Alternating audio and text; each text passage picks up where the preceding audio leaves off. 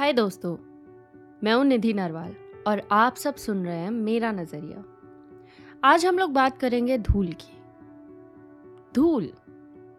कितनी आम और मामूली सी चीज़ है ना धूल।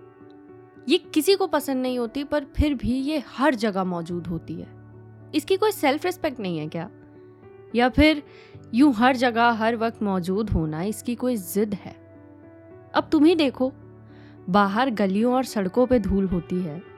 किसी लाइब्रेरी में रखी पुरानी किताबों पे धूल होती है।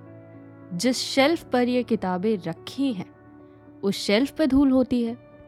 हवा में धूल होती है, समुंदर में होती है, हमारे घर में होती है। घर के न जाने कितने सामान पे रोज धूल जमती है। टेबल के नीचे, कुर्सी और सोफे और बिस्तर के नीचे भी धूल होती है। हमारे घर में जो धूल होती है ना अब उसके बारे में ना दो खास बातें हैं। सबसे पहली बात तो ये कि ये धूल हमारे घर में आने से पहले हमारी इजाज़त नहीं लेती। और दूसरी कि ये धूल ना हमसे डरती नहीं है। ये कमाल है ना कि एक तो ये हमारे ही घर में आने से पहले हमारी इजाज़त नहीं लेती और ऊपर से इस धूल की हिम्मत देखो कि ये हमसे डरती तक नहीं है। पूरे हक से हमारे घर में घुसती है। जैसे इसी का घर हो। इसीलिए इसीलिए ये धूल हमें नहीं सुहाती। इसीलिए हम इस धूल को समेट कर इसे अपने घर से बाहर फेंकने की कोशिश करते हैं। इसीलिए हम झाड़ू लगाते हैं। मेरे ख्याल से अपने घर में झाड़ू तो हर शख्स ने लगाई होगी, कभी ना कभी। नहीं? अच्छा वैसे जिसने झाड़ू कभी नहीं लगाई, उसने एटलीस्ट किसी को झाड़ू लगाते देखा तो ज़रूर होगा। कहने का मतलब बस इतना है कि सबको पता तो ये होगा ना कि झाड़ू कैसे लगाते हैं। टेबल, कुर्सी, सोफ़ा, बिस्तर या घर की बाकी ऐसी जगहें, जहाँ पर छुपी हुई धूल है, उन जगहों से इस धूल को झाड़ू की मदद से इकट्ठा करते हैं और फिर इसे डस्ट पैन में समेट कर डस्टबिन में या फिर घर के बाहर डाल देते हैं। और ठीक यहाँ जब हम इस धूल को समेट कर डस्टबिन में या फिर घर के बाहर डालते हैं ना, जब हम इस धूल को समेट रहे होते हैं, ठीक यहाँ हम इस धूल से मात खा जाते हैं। क्योंकि हम कितनी ही सफ़ाई से झाड़ू लगाकर घर की धूल को समेटने की कोशिश क्यों ना कर ले यार? लेकिन हमेशा लास्ट में चुटकी भर धूल तो ऐसी होती है जिसे हम नहीं समेट पाते। इस लास्ट की बची हुई धूल को या तो हम झाड़ू से यहाँ वहाँ झटका देते हैं या फिर हम इसे दीवार के सहारे लगा देते हैं बड़े प्यार से, या फिर एक स्मार्ट मूव कि इसे गीले पोचे से उठा लेते हैं। पर द पॉइंट इज़ कि लास्ट की चुटकी भर धूल को हम झाड़ू से यहाँ वहाँ फैला दें, दीवार के सहारे लगा दें या गीले पोचे से उठा लें। ये रहती तो हमारे घर में ही है ना? क्योंकि जिस फर्श पे फैलाया, वो फर्श हमारे घर का है। दीवार के सहारे लगाया, वो दीवार हमारे घर की है।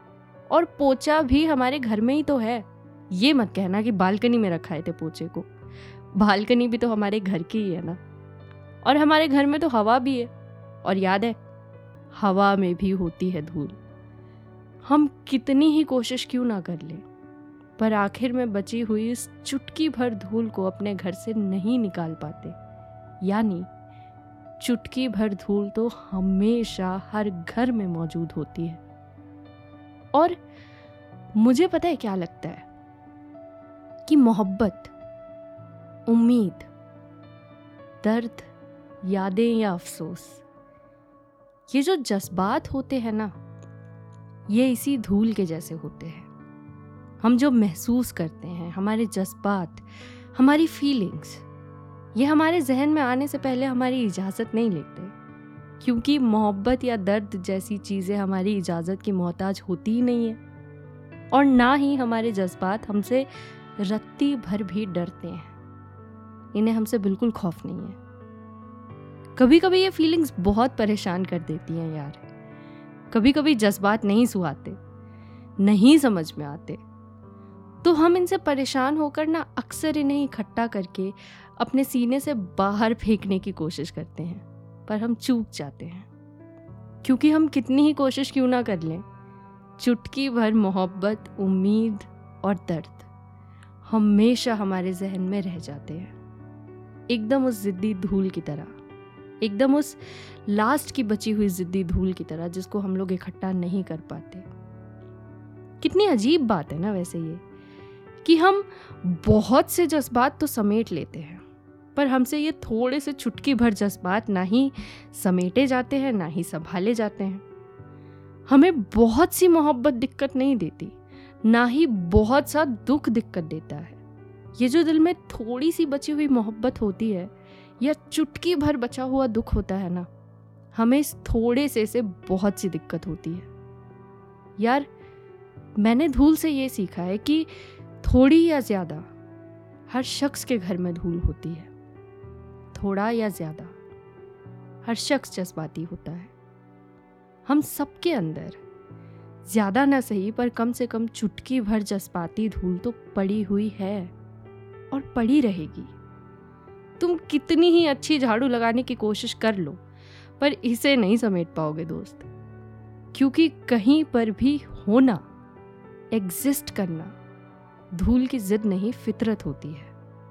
तो मोहब्बत या दर्द या अफसोस, इन सब जज्बातों से परेशान होकर इन्हें अपने अंदर से निकालने की कोशिश मत करो। ये फिर तुम्हारे जहन में घुस जाएँगे।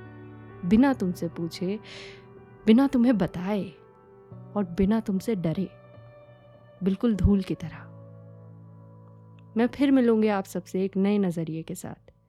अभी चलती हूँ, ज़रा झाड़ू लगानी है।